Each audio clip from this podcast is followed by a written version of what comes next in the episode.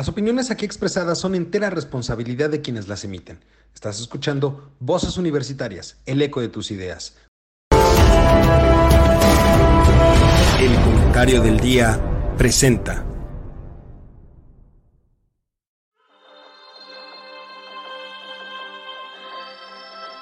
En una época donde el conocimiento y la información son fuentes de poder, se necesitan voces capaces de explicar el entorno, comprometerse con la verdad, representar el sentir de la sociedad y expresar la universalidad de pensamientos.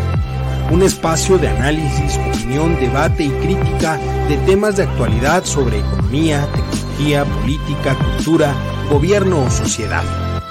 Bienvenido, esto es Voces Universitarias, el eco de tus ideas. Comenzamos. Hola, ¿qué tal mi querido público culto y conocedor? Ya es, es lunes, empezamos una nueva semana, terminamos el día de hoy lunes, pero venimos a platicar de una cosa, híjole, se puso buenísima la semana pasada, se va a poner buenísimas las siguientes semanas. Lo cierto es que esto, esto nos va a dar para platicar muchísimo. Pero por vía de mientras quiero saludar a quien usted conoce, conoce bien, le encanta tener en este programa esta mesa que ni Obama tiene, que Trump quisiera y que ahora la oposición está ansiosa de escuchar. Mi querido Mario, ¿cómo estás? Muy buenas noches. Don Eduardo, muy buenas noches. Mi querido Carlos, muy buenas noches. Es un placer, como siempre, poder compartir este, este pequeño lapso de tiempo y espacio con ustedes. Mi hermano Charlie, ¿cómo estás? Muy bien, gracias. Creo que este, disfrutando este programa. Vamos a disfrutar este programa muy a gusto. híjole, es que fue una semana llena de noticias. Una corcholata que ya sabíamos que se iba a quedar sin gas. Este, y que al final, finalmente, se quedó con el, el ¿cómo se llama? El palito de mando. bastón de mando, bastón de mando. Oye, increíbles los memes relacionados con eso, ¿eh? Me encantó. No, no, no. Salen eh, Claudia y Andrés, y Claudia diciéndole, ¿y ahora qué hago con esto? Con el bastón de mando. Y le dice, es para que le muevas a la tole. Sí. Tan genial. Para darnos a tole con bastón. Exactamente. Y bueno, pues eso ya les da una idea del primer tema que vamos a tocar el día de hoy. ¿Cómo quedó el tema? Porque no sé ustedes, pero yo de verdad me sorprendí que fuera Claudia. No, no, no. Sorprendido porque, porque dos días antes de la encuesta Noroña salió a decir que él iba a ganar con el 39%. Pues en, en una de esas sí, ¿eh? una de esas sí. Noroña es la sorpresa de las corcholatas para mí, de todo este evento, el que realmente demostró que tiene calidad fue Fernández Noroña. Eh, eh, fíjate que eso es verdad, ¿eh? el, que se mostró más mesurado y más políticamente correcto se llama Gerardo Noroña. González Noroña. Era, era el colero de, la, de las seis corcholatas y quedó en tercer lugar, atrás de, de Marcelo. O sea, él, él tiene 12 puntos, si haces el prorrateo de las de la encuesta, bueno, no es encuesta de la, yo hubiera pensado que por el simple hecho de la senaduría de Monreal hubiera podido jalar un poquito más de lo que jaló. Pero Monreal tuvo su momento hace un año, cuando vino la elección de la presidencia de la Cámara de Senadores. Ahí era el momento de Monreal, y era el momento del rompimiento y el momento de poder haber capitalizado su, su, interés político. Sí, claro. Pero Monreal eh, está al bueno, la Ciudad de México. Ahora ya volteó. A, ver, Charlie, por el amor de Dios, yo juego para ser presidente y como acabo eh, de colero, casi le gana este al, Niño Verde, bueno, a la segunda edición del Niño Verde. Este, eh, entonces ahora me voy de, consolación al Distrito Federal. Pero la va a perder porque se acaba de postular este García Harfuch. El sábado renunció, renunció García Harfuch le dé batalla a García Harfuch. En, absoluto, y no va a tener el apoyo de Claudia, y no va a tener el apoyo de Claudia. Total absurdo que Monreal tratara de competir, porque si acá quedó en último lugar, de cuatro, allá va a quedar en último lugar de 20, siendo que solo participan cinco dos. corcholatas? Seis. Seis. Eran seis corcholatas. Era Claudia, Claudia, Marcelo, Adán Augusto, eh, Noroña, Fernández Noroña, eh, Montreal. Manuel Velasco y Monreal. Y en ese orden quedaron, ¿eh? Quedó en último. Fue el último. Bueno, pero a ver, eh, luego de la sorpresa electoral que tuvimos en Morena, ¿no? Porque, porque, pues sí, o sea, es Claudia, o sea, mejor dicho, La sorpresa es Noroña. La sorpresa es Noroña. Claudia no. Gatito fue Claudia. O sea, ya le podemos cambiar, ¿no? Ya no es Claudia, es Gatito, fue Claudia. Y eso quedó totalmente claro. Pero, a ver, ¿qué tanto? Yo, yo quiero preguntarles do- dos cosas primero. ¿Qué tanto queda armado el futuro de Morena de aquí en adelante por una razón?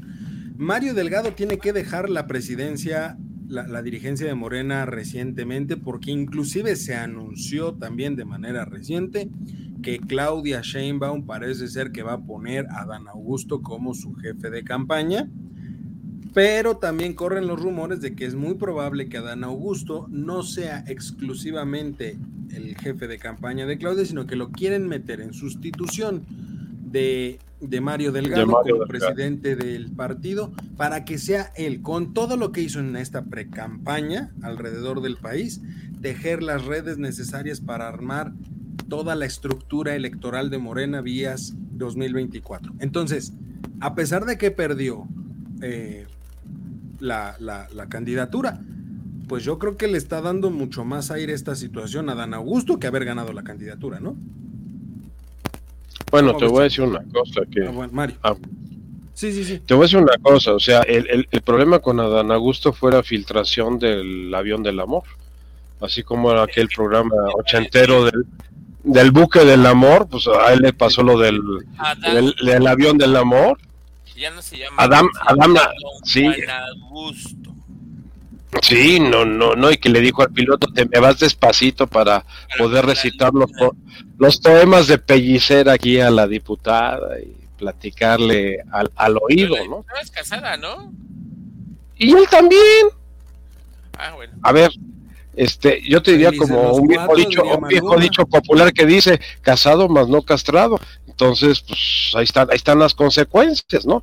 Eh, lo malo es la filtración. O sea, yo, yo, yo no creo, no dudo de todo este tipo de situaciones este eh, churriverescas que suceden en la- en- entre los políticos mexicanos y de todo el mundo. No es privativo. Acuérdense Boris Johnson, cuando lo acusaron de, de sus fiestas y sus desmadres en la época de la pandemia.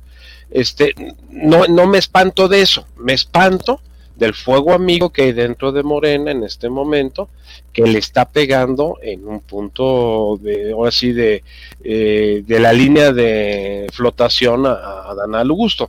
Efectivamente, lo que dice Eduardo es cierto, se está hablando mucho de que él es el que va a encargarse de la presidencia del partido, pero también se está hablando de que va a ser el coordinador de, Claudia. La coordinación de Claudia lo dudo, lo dudo, te voy a decir por qué, don Eduardo, porque durante la- el simulacro este que tuvimos de las corcholatas, en varias ocasiones ya no Augusto eh, golpeó a, a Claudia. Entonces, eh, y no creo que se lleven muy bien. O sea, se ve que no son muy empáticos. Entonces, tal vez imponer, ¿eh? no, no se lo van a imponer de coordinación porque el viejecito está feliz con su consentida del salón. O sea, si Julisa cantara, le cantaría la canción en rock and rollera de los años 60 Quiero ser La consentida de mi profesor. Sí, sí, entonces eh, es lo que está haciendo Claudia.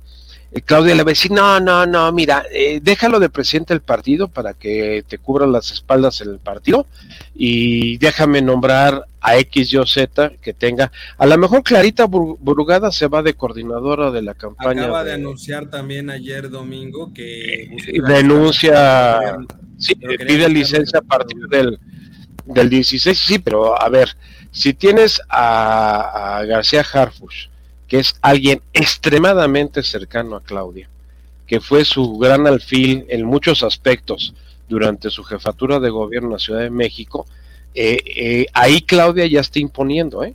porque el destape de, de Harfuch fue después del bastón de mando, ¿eh? Eh, sí, a ver, me queda claro que Harfuch es uno de los candidatos muy fuertes para la Ciudad de México por parte de Morena.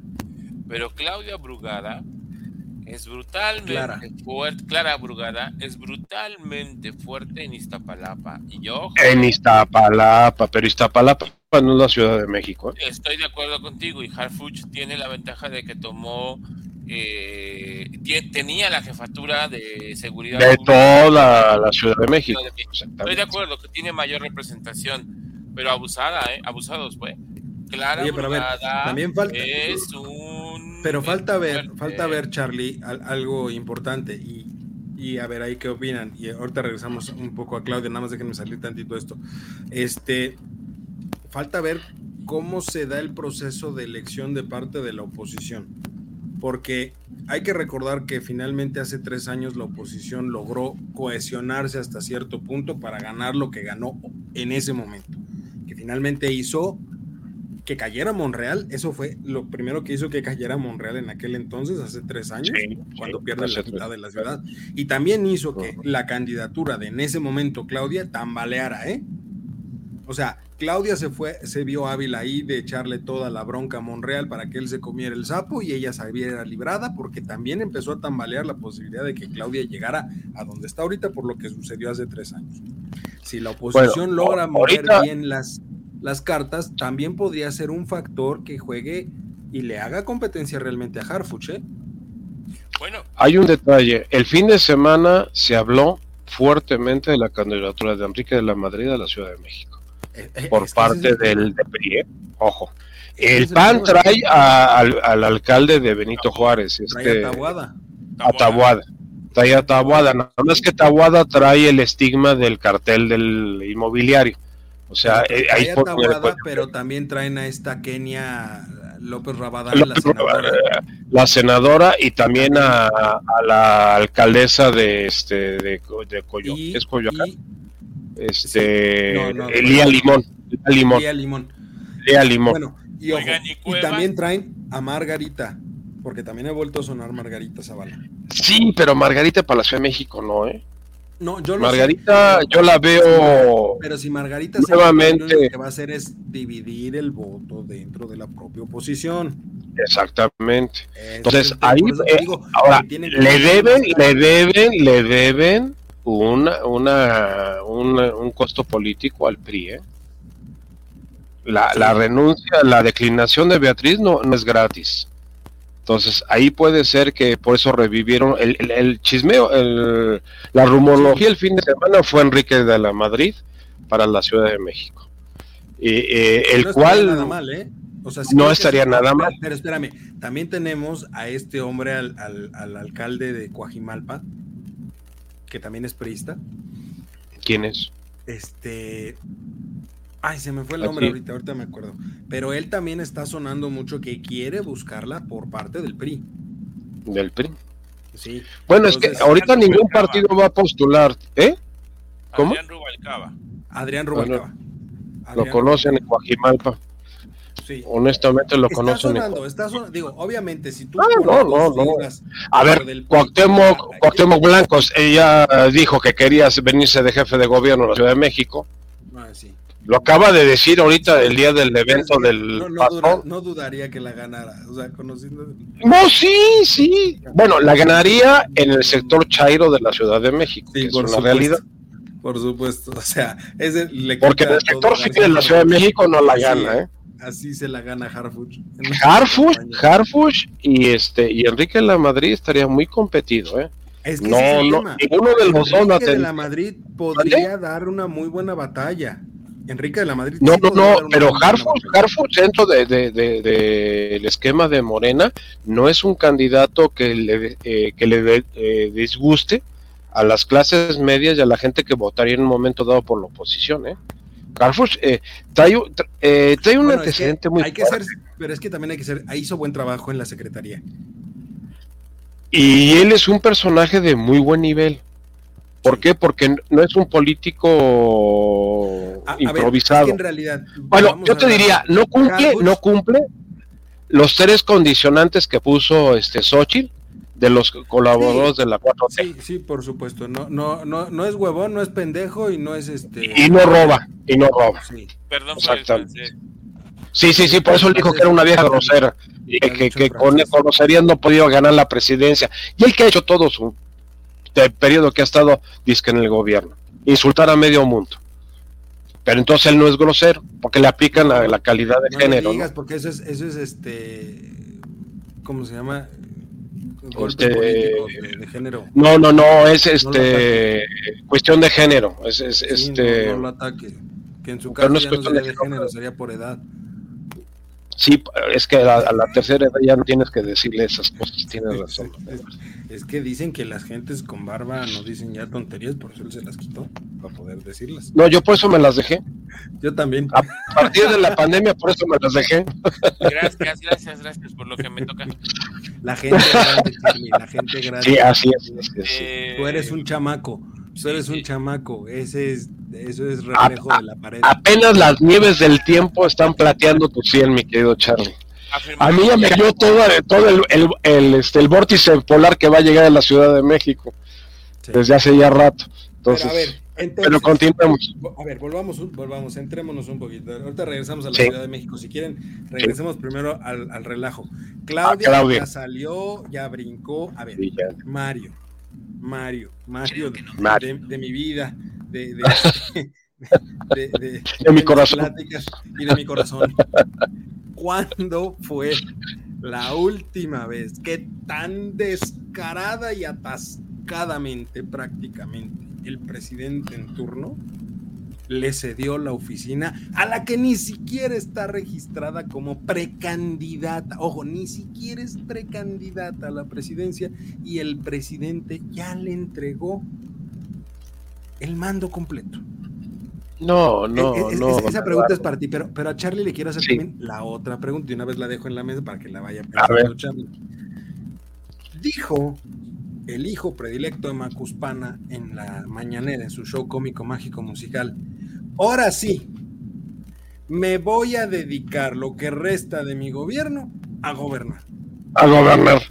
No, ¿Qué carajos ha hecho cinco años, cabrón? ¿Qué ha hecho? Ese es para ti, Charlie. Pero primero con Mario. ¿Cuándo fue la última vez que descaradamente se hizo esto?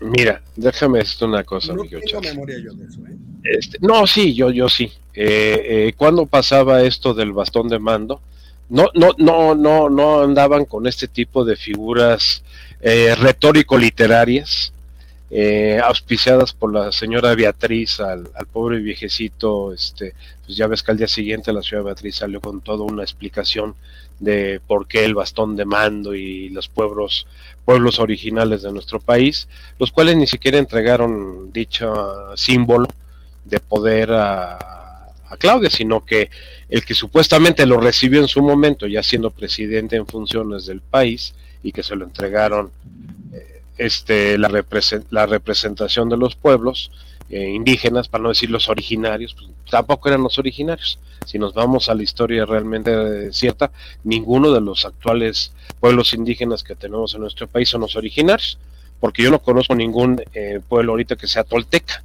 para empezar. O sea, que es la... la, de la herencia a raíz de los toltecas, efectivamente.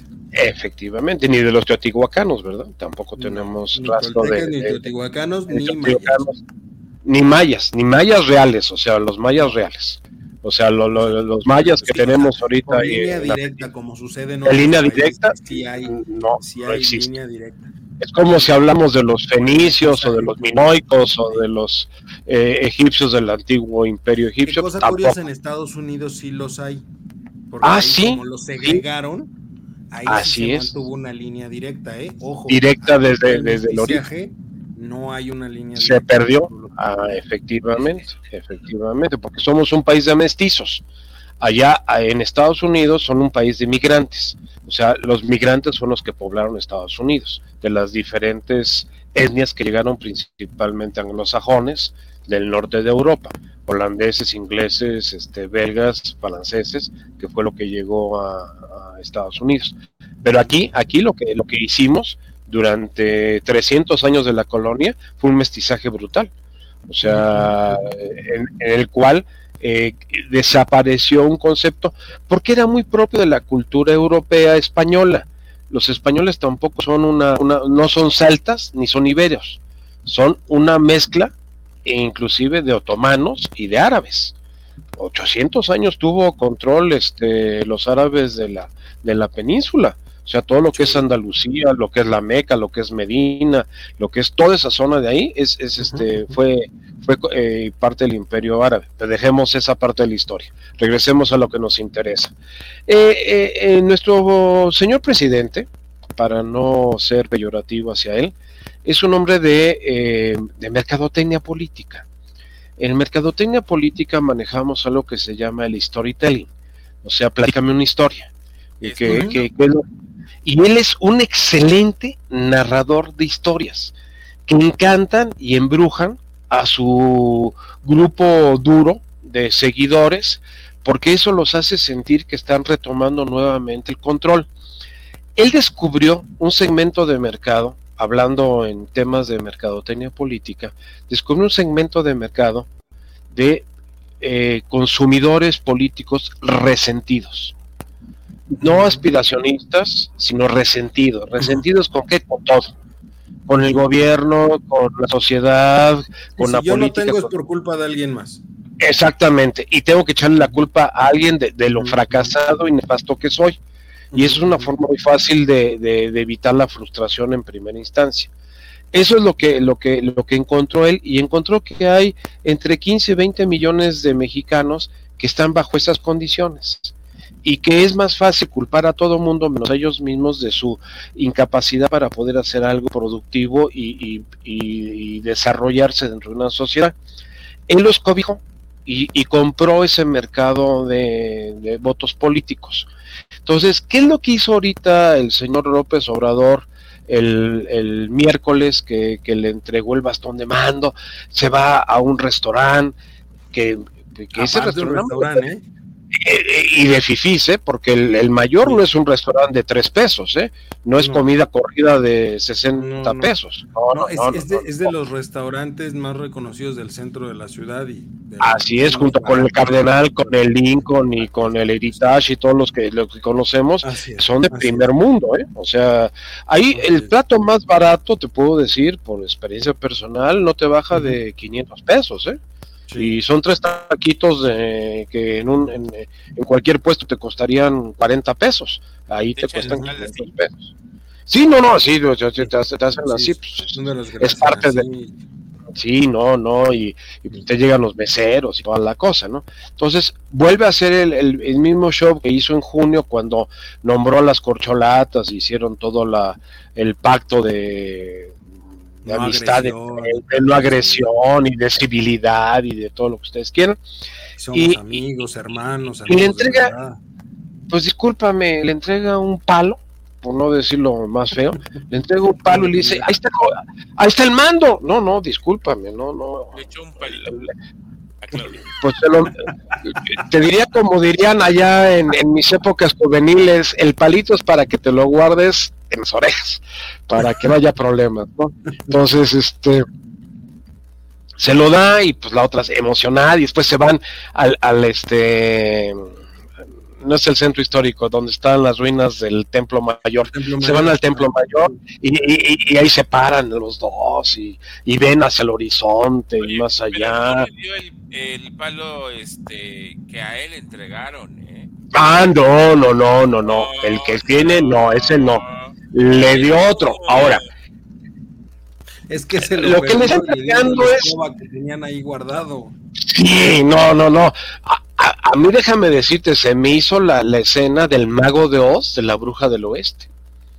Cuando le cae encima la casa de este de Dorotea y, le quitan las zapatillas.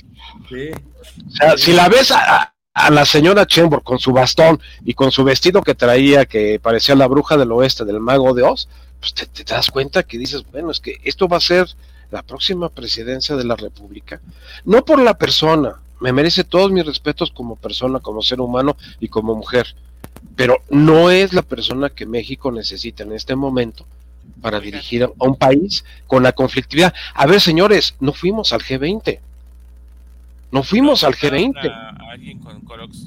Nadie, nadie. La, la, la canciller está con él en, en, Chile, después de atravesar el Amazonas en una ruta súper riesgosa de, de, Colombia hacia, hacia Chile porque no quería pasar por el espacio aéreo de Perú.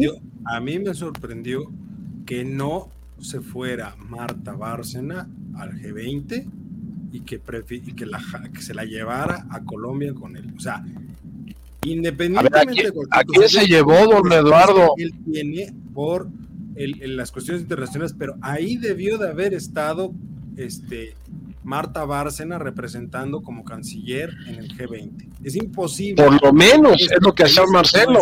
Es lo que hacía Marcelo. No está representado en el G20. A ver, ¿quién es la gran estrella ahorita del G20? Lula da Silva. No, Lula da Silva. Lula da Silva y, y el primer ministro de, de la India. Porque eso es lo que tú sacas en tu columna de los nuevos BRICS. Porque vienen saliendo de la cumbre de los BRICS. Ahorita Exactamente. Sobre, China, sobre Rusia, sobre, sobre, Brasil, por supuesto. Bueno, ni Rusia fue tampoco, o sea, Putin tampoco no fue ni mandó representantes. Ese sí no me extraña. Ese sí no, me no extraña porque están en un conflicto bélico, es entendible. Pero este. Eh, pero los reflectores ahorita se los llevaron Brasil y. Y la, y la India. Y la India. Sí. Y ya ves que anunció que va a cambiarle el nombre a la India. Sí. Que va a regresar al antiguo nombre que tenía la región.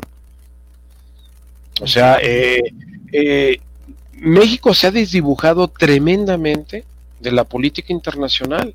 Biden está ahí, Biden está presente en el G20. Pues acaba de firmar un acuerdo con la máxima autoridad de Vietnam porque quieren regresar a las, a las, este, ¿cómo se llama? Subieron ya de nivel las relaciones diplomáticas con miras, tal vez, a volver a tener una relación diplomática de embajadas en, en cada país. Algo que no se había visto hace décadas no, en Estados Unidos no. y Vietnam, desde la guerra de Vietnam, Mira, obviamente. Yo veía una encuesta el fin de semana donde decían que la popularidad del presidente Biden en Estados Unidos es del 39%.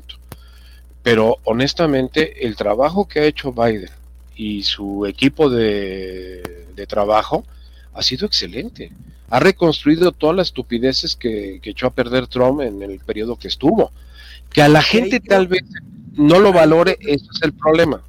Sabes que a lo mejor no es tanto que no lo valore, Mario. Yo creo que en el caso de Estados porque en el caso de Estados Unidos, a diferencia del de nosotros, de, de aquí de México, sí está literalmente dividido a la mitad eh, eh, la, la, la, cuestión social. O sea, es republicanos, demócratas. O sea, están Biden, eh, administración Biden, Trump.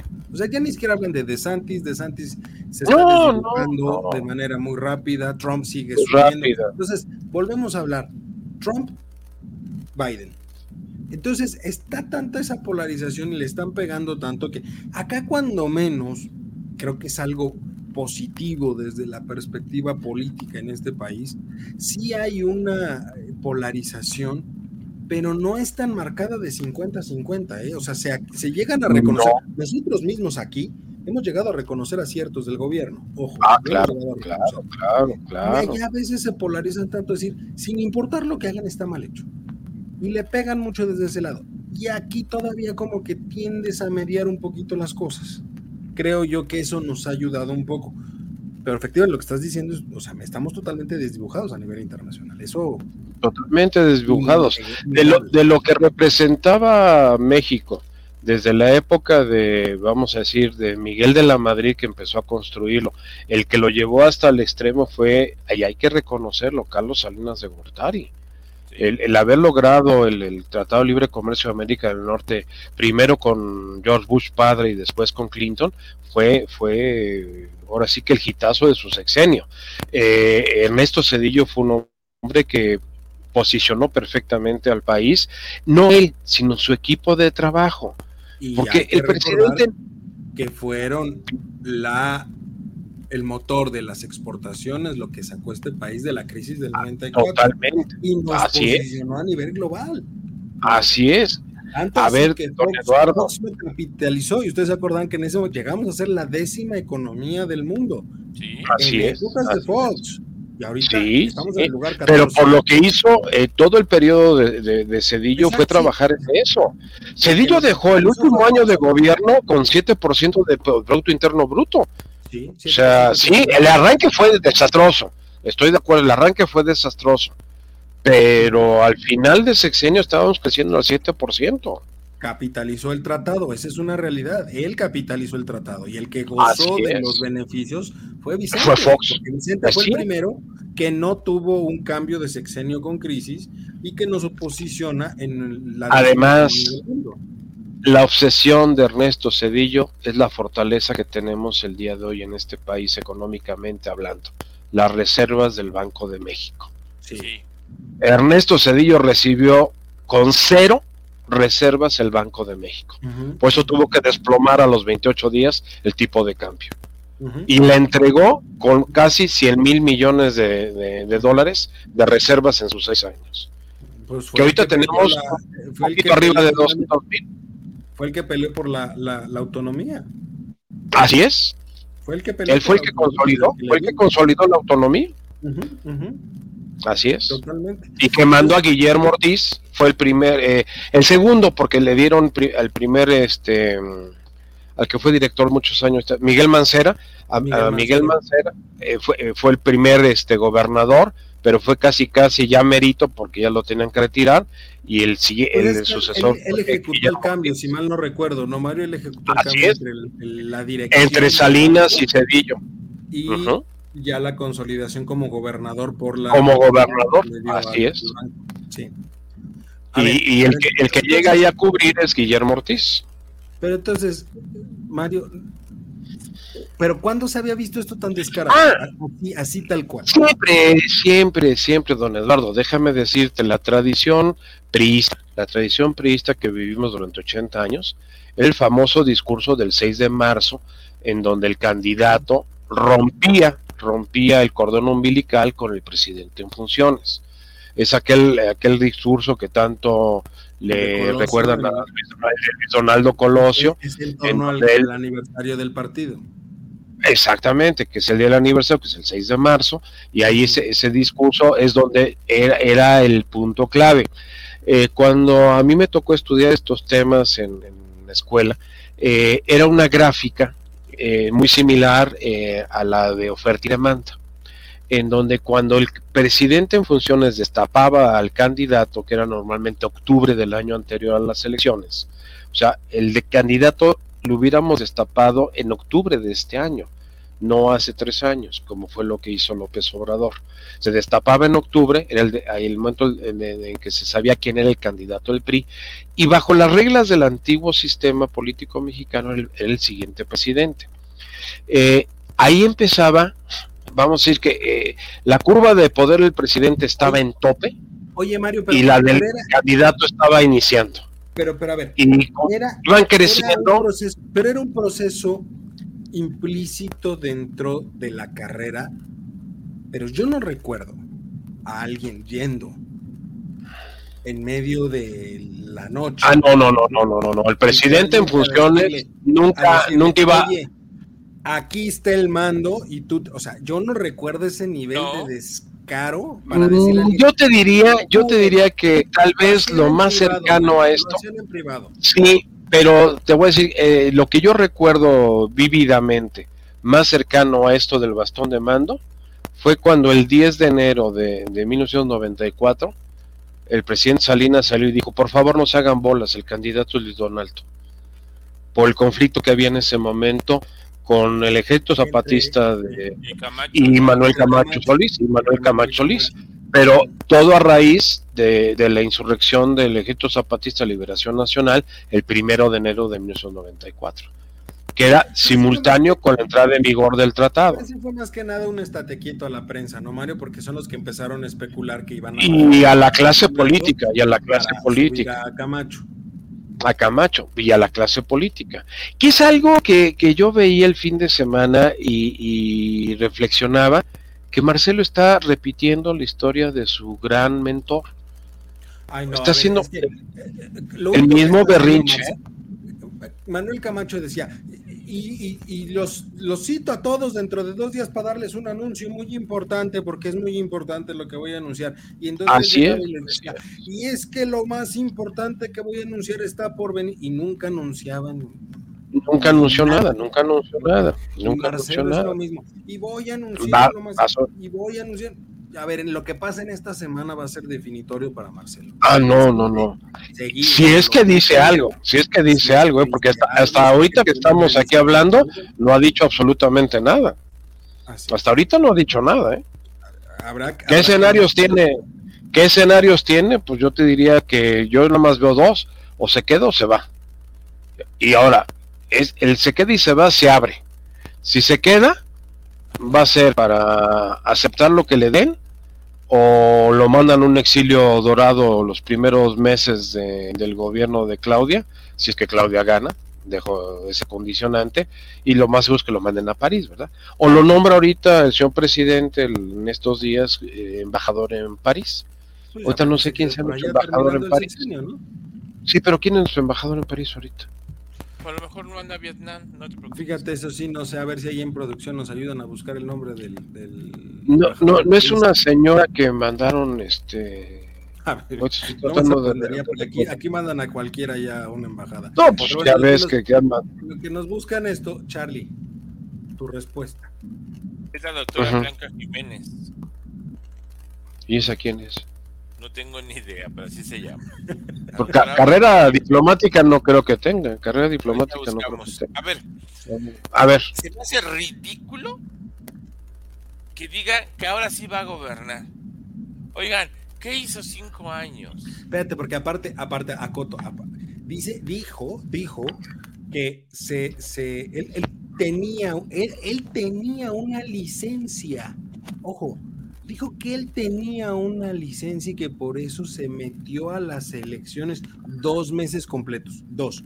O sea, antes de esto, de ahí cuéntale dos meses. Cuando un presidente, cuando un presidente pide licencia. A ver, a ver, ahí es el tema. Yo, estoy repitiendo lo que dijo el viejito. Sí, sí, sí. a ver, está bien, que diga lo que quiera, pero ¿quién le da licencia a un presidente? pues él, él. Bueno, técnicamente el Congreso. Claro que no. Sí, sí, sí, pero ¿Quién le di? ¿Cuándo, cuándo, ¿Cuándo pidió licencia? Hubiera entrado alguien encargado del despacho de la presidencia. Y no pudo haber sido. Estuvo encargado del despacho de la presidencia. No, ella estaba jugando a la candidatura. Eh, Huicha María no creo que haya sido la encargada del despacho de, de la presidencia. No, no, no, o sea, a ver. Ahora sí vamos a ver trabajarlo, ahora sí lo vamos a ver trabajar, ¿no? De aquí a 10 meses. Ahora sí se va a parar a las 4 de la mañana a su junta de seguridad y va a poder en un año. No, esa sí se paraba porque a esa hora le tocaban los tamales de chipilín. Son temprano, porque si no. Le, le indigesta. Pero, a ver, es que esa frase es, es brutal y, y denigrante para nosotros, porque no puedes decir, ahora sí voy a gobernar.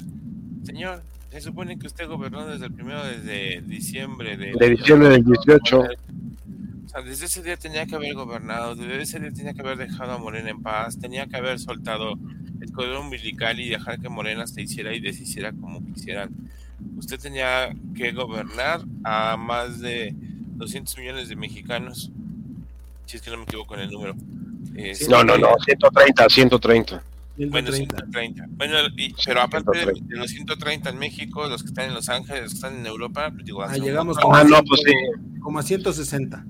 como son 30 millones de exiliados.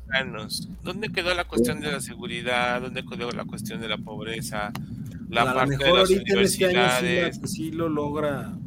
No, a ver, seamos bien sinceros y bien honestos. La semana pasada tocamos el tema de las universidades en México las universidades de bienestar.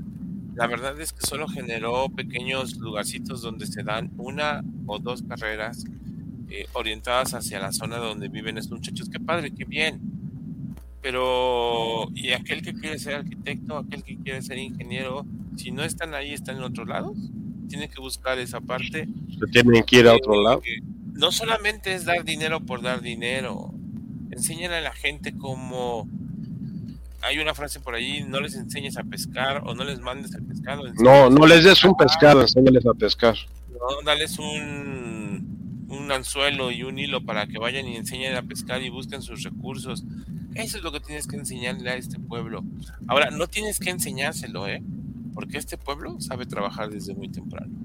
Este Ah, pueblo claro. trabaja bien duro. Esta, esta gente de verdad se, se, se- se fleta Oye, todos yo, los por días. ejemplo, lo he dicho, cuando, fíjate, curiosamente, cuando a mí me han preguntado si, si este país aguantaría eh, a, a Claudia y después Va a a. Augusto y después a quien tú quieras, vamos a suponer que logra poner su maximato y nos agarra unos cuatro sexenios corridos, ¿no? Estamos hablando de 24 años más y este 6, 30 años de, de morenismo. Cuando a mí me preguntan si este país lo va a soportar, mi respuesta siempre ha sido lo misma. Por supuesto que lo va a soportar, por una razón muy sencilla. Cuando nos carga la tía de las muchachas, al otro día siempre va a haber un padre de familia que se levante y diga, tengo que fregarle porque mis hijos tienen que comer. Y eso, eso es lo que levanta este país. Sí, Eso es lo que levanta este país. No y son es ellos. ha levantado Y 20 eso es- veces. Y eso es algo que deben entender, es que no son ellos, ellos lo que buscan es su dinero, su, su legado hacia sus familias, y seamos honestos, porque eso es lo que buscan, que ellos, que sus hijos, sus nietos, sus bisnietos mantengan un nivel de vida como ellos lo tuvieron o lo han tenido. Eh, porque realmente buscan el bienestar de México. ¿Quién, No. ¿Quién ha dejado un legado importante para este país? ¿Quién ha sido de los que lo recuerdes y digas, ay, pues sí, mira, ayudó a estos, a estos, a estos? A... Nadie. Habrá poquitos así contados con los dedos que a lo mejor el gobierno les ayudó. Hoy tú vas en la calle y a lo mejor a los adultos mayores eh, están contentos porque aquellos que no tienen una pensión o que no reciben una pensión del Seguro Social, pues por lo menos reciben, no sé cuánto dan, si tres mil o cuatro mil pesos de- de- del gobierno. 2.500 pesos mensuales. Mira, 2.500, que a mí no me parece, de verdad, no me parece malo. ¿eh? Para ellos no me parece malo. O sea, las personas mayores deberían de recibir eso y más. Sí. Donde me empieza a molestar es que al nini, que a los niños de primaria, que bueno, también te las compro. Ahí esas también, digo, a lo mejor no como dinero. No, no, no. Pero antes existían esas becas, mi querido Carlos, pero tenías que fletarte. Sí, y, y me constan, ¿eh? Porque yo tuve esa beca A cuando ver, era algo niño. tan sencillo como los desayunos escolares, difícil, oye. pero eso, eso, justo Ese era un programa valiosísimo a porque nosotros nos la gente con menos recursos, cuando menos sabía que sus hijos aseguraban una, una comida al día.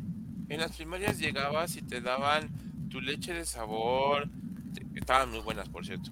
Te daban tu palanqueta y tu pan, y ese era tu desayuno. Y te lo comías bien a gusto y quitado de la Sí. O sea, te estoy hablando de hace.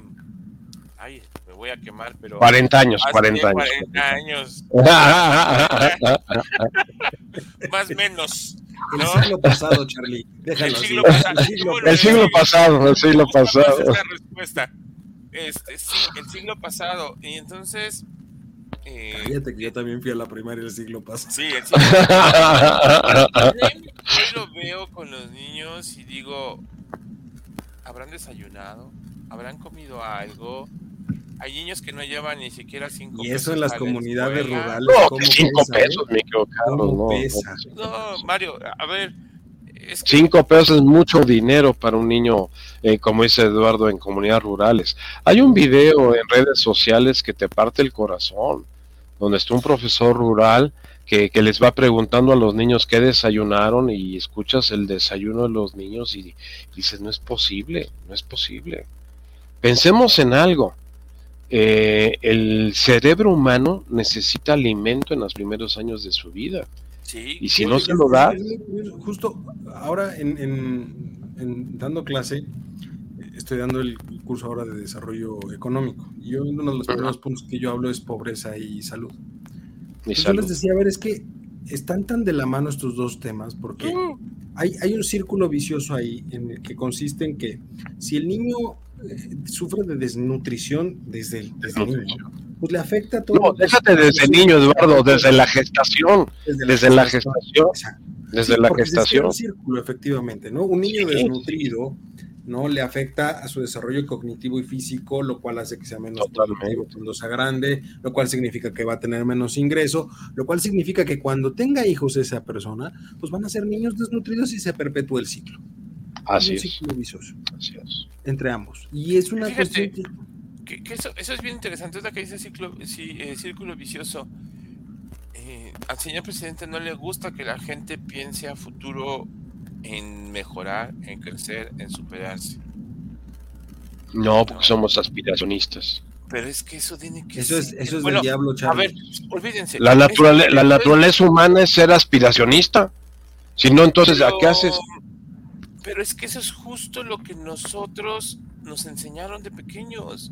Tienes que ser mejor, tienes que ir a trabajar, tienes que pagarte temprano para conseguir el pan nuestro de cada día. Es- si no estudias no vas a progresar, tienes que estudiar. Y este país necesita muchos profesionistas. Eres muy neoliberal. Este, no lo sé, no lo sé, pero a ver, mi papá es que no de acuerdo, pues sí, no no, yo te primaria. entiendo, pero de acuerdo a ideas cómo de se está, papá. Lo que te estoy diciendo son las ideas de mi papá. y de acuerdo cómo se que están no midiendo las cosas la ahorita, primaria. Charlie, somos unos neoliberales de primera aspiracionista. Eh, pero tu señor padre, mi querido Carlos, era un hombre que entendía la problemática que vivía y lo que quería para sus hijos. Y como cualquier padre, lo que esfuerzo. queremos exactamente es que tengan una plataforma mejor que la que tuvimos nosotros para despegar. Y sabemos que el elemento clave se llama primero salud y después educación. Sí. O sea, ¿qué es lo que procuras en un hijo? Primero que esté bien, que esté sano, que esté bien alimentado, que, Que, esté cuidado y después educación. Uno de los grandes aciertos de la, la este, los comedores comunitarios del sexenio Sí. pasado, que fue el Sí. combate al hambre, a la pobreza Al alimentaria. hambre, la pobreza alimentaria, pobreza Uno de los una de las nueve clasificaciones de pobreza en este país. ¿Sí? Así es. Mira, aquí Ese programa era una chulada. Un millón de personas llegaba a atender un comedor comunitario al día. Mira, aquí Un millón de producción nos dice que Fundación Ibero Fundación Ibero. Es una fundación que se dedica a comer niños con escasos recursos para que tengan un mejor aprovechamiento académico. Qué padre que haya fundaciones. Pero Sí, eso, sí. Eso no, no puede salir de las fundaciones. No, no, Pero a ver, no ser Fundación de las Ibero, fundaciones. Fundación No. Ibero está apoyada por la Universidad Iberoamericana. Y la Fundación la Universidad Iberoamericana es una universidad privada. Ajá, Así y deben haber muchas in- Ah, universidades no. privadas que deben de tener sus asociaciones privadas. Y fundaciones locales y regionales. O sea, Eso eh, no es una obligación de ellos. Es de la sociedad civil sí. pero o sea, como sociedad civil, sí. coordinación con el gobierno. Por eso, Pero lo que decía Eduardo, cuando el gobierno potencializa a esas organizaciones, las cosas funcionan. Claro. Las cosas funcionan. Yo, yo lo recuerdo gobierno- La idea del gobierno es potencializar lo- los esfuerzos de la iniciativa. en la sociedad civil, exactamente en la más- sociedad civil. personas.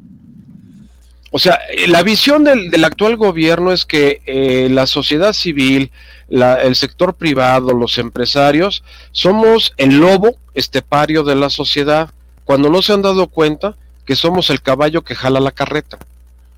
O sea, eh, el- la sociedad civil y, y- y el empresariado mexicano somos los que todos los días nos levantamos para jalar la carreta, para con lo que nosotros generamos poderlo repartir con un grupo de personas que colaboran con nosotros.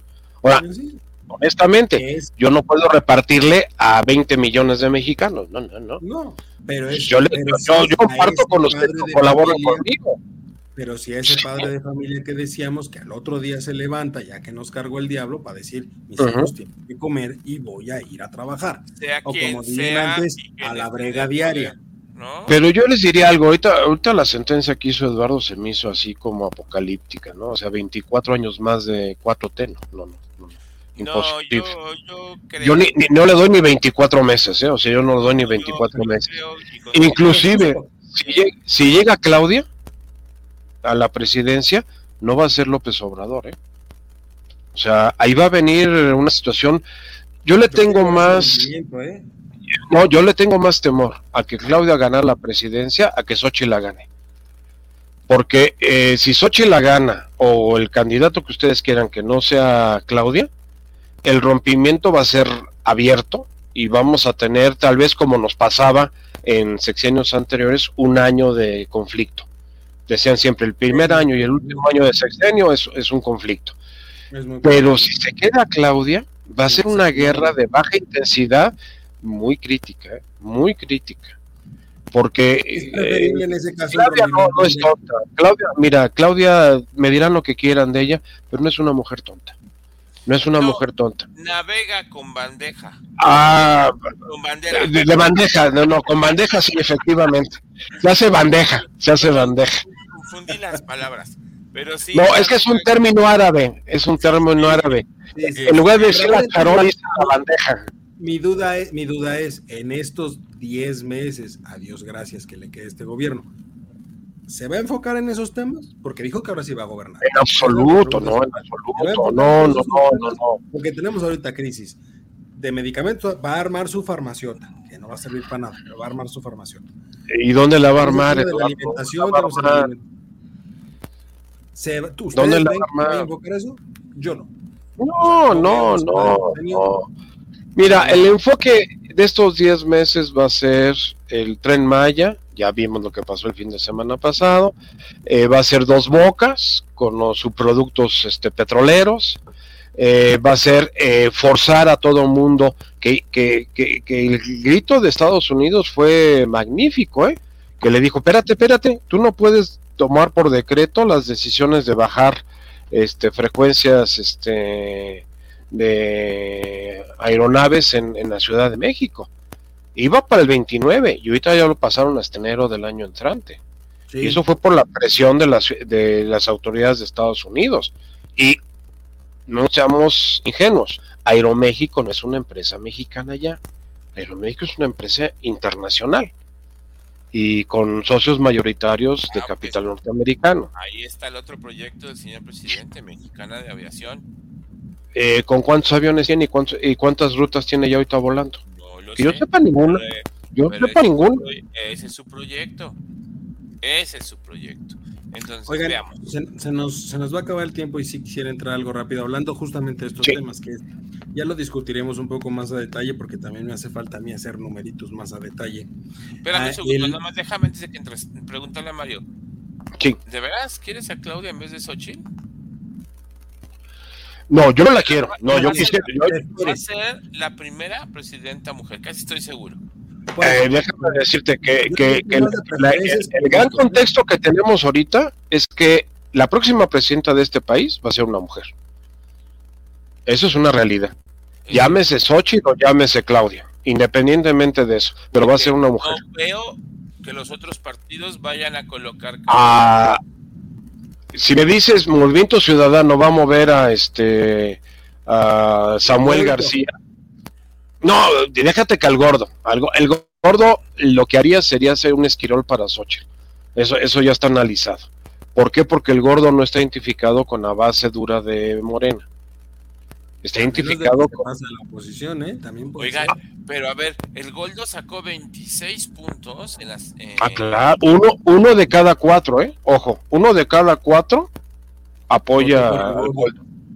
Esa es una realidad. Sí hay una fuerza ahí, ¿eh? Ah, no, no. Y 80 diputados, 80 diputados del grupo de Morena se voltearon con él. Ese es también un, ¿Por, qué crees que está ahorita ahí lucubrando de qué decisión tomo? ya candidato independiente no puede ser. No, ya eh, el único que vamos a tener es Eduardo Verástegui.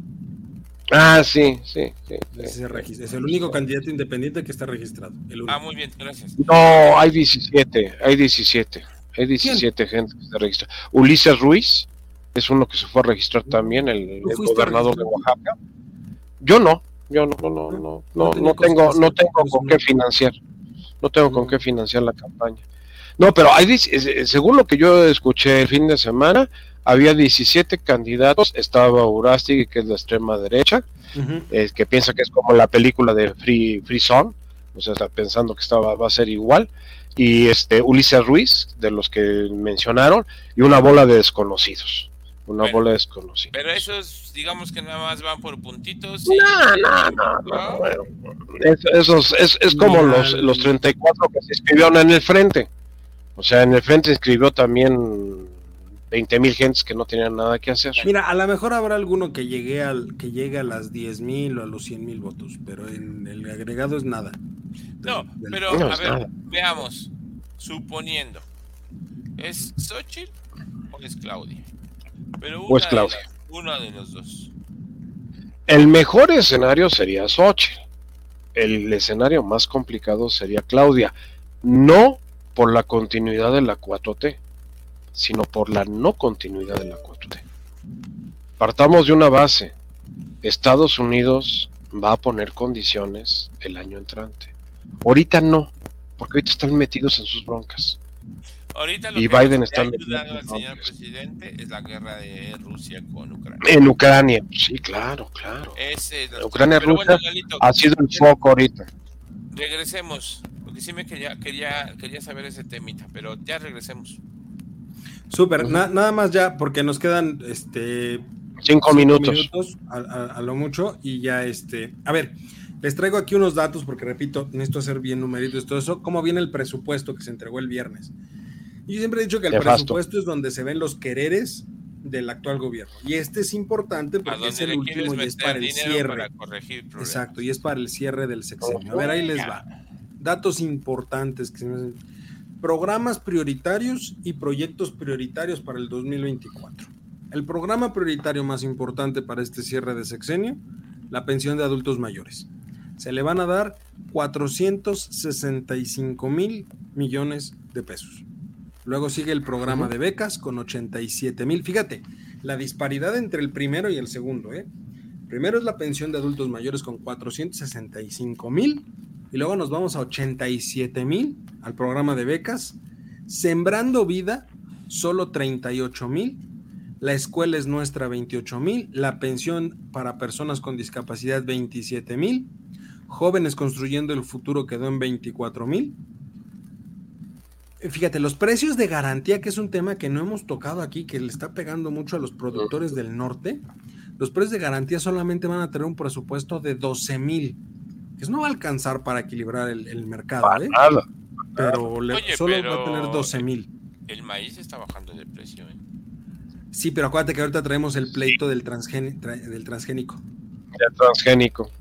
Entonces, Que ya, ya abrieron los paneles de controversia. Para ti, Charlie, universidades para el bienestar solamente van a recibir 1.562 millones. O sea, Nada. Nada. y en proyectos prioritarios tenemos en primer lugar el tren Maya, 120 mil millones, que yo no entiendo por qué, se supone que este año se terminaba, pero le van a dar todavía 120 mil millones.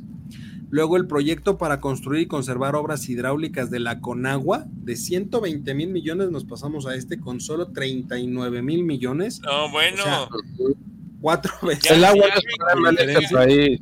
Ya arreglaron todo el Pero- problema de- del agua que teníamos. Qué bueno. Digo, qué Nada bueno, más porque- te acoto algo, nada más te acoto algo. El presupuesto del Tren Maya va a la Secretaría de la Defensa Nacional, Sí, por supuesto. porque ya se le otorgó el control a la Secretaría y se lo quitaron Junto- a Fonatur y a la Secretaría de, de Turismo. Ojo, junto O sea, con... los 120 mil millones que tú dices van a la Secretaría de la Defensa. Pero, pero no va solo esos 120 mil, Mario, porque los, No, no, proyectos- no, no, los proyectos prioritarios de construcción y mantenimiento de vías de comunicación y de transporte también se le van a ir a Sedena porque están dentro de ahí este, vías de comunicación, estamos hablando de aeropuertos, puertos y demás, también se le van, y ahí hay 30 y- 35 mil millones de pesos. El desarrollo del istmo de Tehuantepec, que también es un proyecto que trae el ejército, Ese es de Marina, ese es de Marina. Otros 21 mil millones de pesos. Claro, Ese proyecto. Entonces, lleva, le- lleva años, ¿no? Más o Años, menos pero- 150 años, quiero echar. sí. O sea, Porque lo inició don Porfirio Díaz. Ujú, ujú. Yo no entiendo por Don qué no lo- Porfirio lo inició. La ampliación Por las de la línea condiciones 1, eh, ampliación de la Sí. línea 1 del tren suburbano de lechería Jaltocan Aifa, 2 mil millones de pesos nada más. Nada, Y al espacio cultural de los pinos y bosque de Chapultepec, mil millones de pesos. Esos son, Se ve muy bonita la rueda de la fortuna iluminada. sí, Ya la vi el otro día en la noche. Se ve muy bonito. no, no, no se terminó eh, a, pero... Este último dato me encanta y se los doy porque se va a ver padrísimo lo que viene. ¿eh? Balance del presupuesto, es decir, déficit que vamos a traer. De acuerdo a Hacienda, cerramos este año con 3.3% de déficit, lo cual, si mal está bien, no está, bien. Está, muy equilibrado, ¿no? Está bien, está bien, es 3%. Pero para el próximo año están esperando que cerremos con 4.9 de déficit. O sea, eh, el, el, sobreendeudamiento. El, techo que pidieron de endeudamiento para este año es de 1.9 billones de pesos. Ah, es que ese dinero es de las campañas. Para que nos demos pues nada más una, sí, pero para que nos demos nada más una idea, un billón del presupuesto actual, uno, tan solo uno, se va a pensiones, ¿eh? Se va solo a cubrir pensiones. Y uno completito se va al pago de intereses y de servicio de la deuda. se están endeudando por otro casi dos billones. O sea, lo equivalente es... Pemex, Pemex trae vencimientos eh, inmediatos. Vencimientos, sí. A fines de, este año y el primer trimestre del que De dólares, 15 mil millones de dólares. Que estás hablando números más, números menos, 300 mil millones de pesos. Fíjate, en el informe él dijo que como porcentaje del PIB ojo, como porcentaje del PIB, la deuda total del sector público, dijo que la recibió en 2018 en el 44% más o menos. Sí. No, sí, no, en el 42%. 42, 44%, lo, lo, recibió. Y que de acuerdo a él en cinco años no se había movido. Pero después sale Hacienda a dar el dato y estamos en el 49 con miras a llegar al 50. Nada más con un pequeño detalle, el tipo de cambio cuando él entró al gobierno era más alto que el tipo de cambio que tenemos ahorita. Entonces a la hora de hacer la conversión, este, te está diciendo que ahí hay un ajuste en, el monto de la deuda. Porque es una realidad. Si el dólar estaba en 20 y ahora lo tienes en 17, pues claro, varió un poquito la, la deuda. Yo te doy un dato que a mí Estamos llegando a 49.50, esa es la proyección de Hacienda. 50%. ¿eh? Que es, es de risa, déjame darte el dato, es de risa a nivel internacional. Ah, claro. Estados Unidos trae 150% de sí, somos, Estamos muy moderados, estamos muy mesurados en ese sí, sí, O sea, por eso es que les caemos tan bien a todo el sistema financiero internacional no por muy mesurado, pero ojo, también tiene que ver con la reconversión que se hizo, porque estoy de acuerdo con él, no hemos salido a pedir más dinero, pero el endeudamiento ha sido interno, ¿eh? convirtió una gran ah, cantidad de la deuda que teníamos en deuda interna. A ver cuándo traemos de CETES. ¿Cuánto traemos de CETES? Es, una buena pregunta, pregunta cuál es la masa de CETES actualmente. O sea, porque esa es deuda interna, o sea, que traemos en pesos, pero que ha sido de, dólares que han entrado por aprovechar la tasa de interés en México. un dato que a mí me llamó mucho la atención. ¿Perdón? Es un buen momento para invertir en CETES. Ah, claro, está pagando 11 y medio el CETE. 11 y medio el CETE, y si consideras que la inflación está abajo del 5, oficialmente hablando, pues traes, traes un, buen gap de, beneficio. La subyacente está en 6, Aún así, 6 contra 11. Sí, hay un diferencial bueno, sí, por supuesto. Ahora, hay que entender una cosa. El que la inflación esté en 5, en 6, no quiere decir que los precios están bajando, ¿eh? Lo que sucede es que el precio está incrementando más lentamente. Veníamos manejando 80 kilómetros y ahorita estamos manejando a 30 kilómetros. Ese, ese, es el fenómeno. Pues la gente dice, es que yo no veo que bajen los precios, no, ni van a bajar. Una vez que ya subieron, nunca van a poder bajar. También es algo que no, mucha gente no ha logrado entender. O sea, yo te digo que la tasa hoy bajó, pero para que se vea reflejado en el mercado, puede pasar ah, uno o hasta dos trimestres para ver un, trimestres. ¿eh? Trimestres. Yo apunto nada más un detalle que a mí, a mí me, me, llamó mucho la atención en el análisis del presupuesto. A la Secretaría de Salud le rebajan el 40% de su presupuesto y crean una nueva partida para el IMSS Bienestar, que va a ser administrada por el señor director del IMSS. Recordemos algo, el IMSS no es una entidad de gobierno. ¿eh? El IMSS es un organismo tripartita, trabajadores, patrones y gobierno. Exactamente, o sea, es, es, un organismo tripartita, igual que el Infonavit. este, el señor Sober Robledo, pues yo también hubiera dejado la candidatura de Chapas. Inclusive igual que, el ISTE, ¿eh, Mario. Igual que el ISTE, el ISTE también, porque es, para los trabajadores del Estado. Bipartita, trabajadores del Estado y el Estado. Este, pero aquí lo que va, le están pasando un presupuesto, lo que le, lo que le quitaron las Secretaría de Salud, se lo están pasando a esta entidad inexistente llamada el bienestar. Y con toda la capacidad de tomar decisiones de la dirección del IMSS, porque ahí no va a entrar el comité técnico, este, técnico del, del IMSS.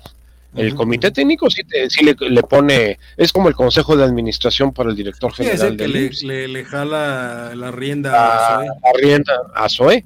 Esto no, esto se lo van a dejar libre. Le sonaría como a Pemes Gate en alguna época de. Me sonaría perfectamente.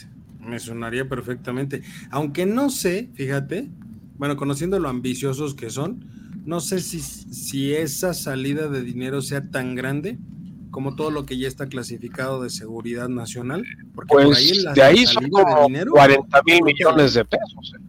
Ese, ese 40% son como 40 mil millones de pesos. Ah, y Segal, más lo de Segalmex que ya salió, ¿eh? ¿Eh? Más lo de Segalmex que salió hace un... Ah, no, pues falta lo de Segalmex, ¿no? Que, que seguimos ahí la mata dando. O sea, nadie, nadie sabe qué pasó con 15 mil millones de pesos.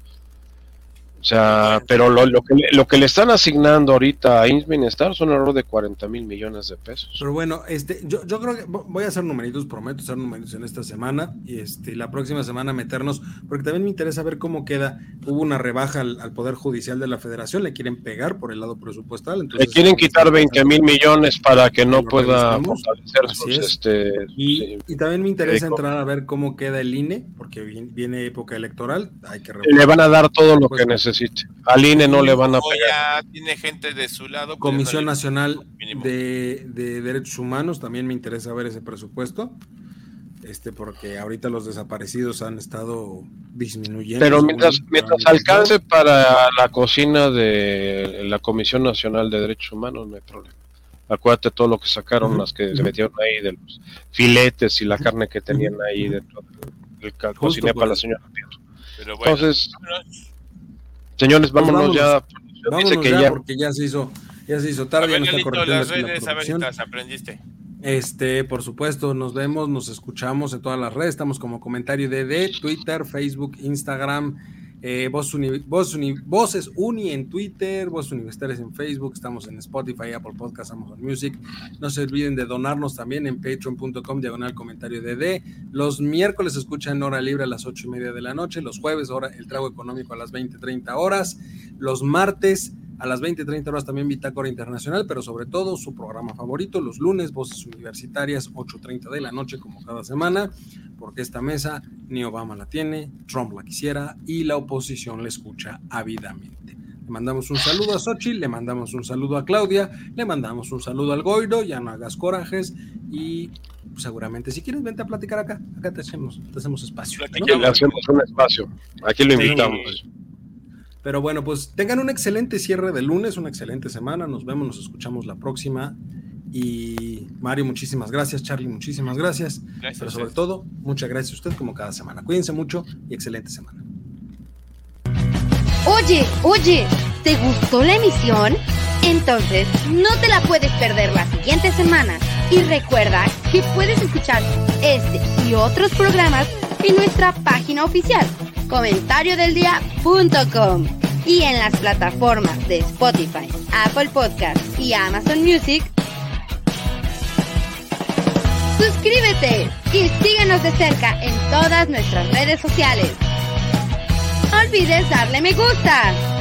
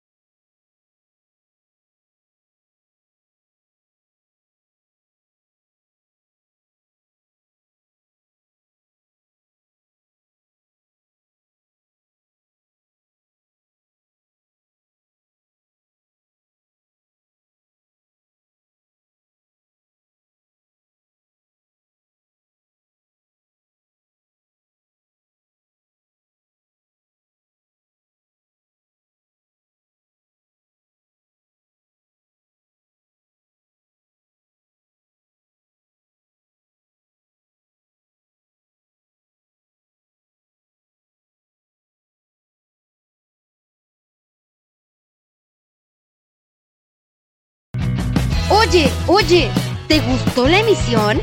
Entonces, no te la puedes perder la siguiente semana. Y recuerda que puedes escuchar este y otros programas en nuestra página oficial, comentariodeldia.com y en las plataformas de Spotify, Apple Podcast y Amazon Music.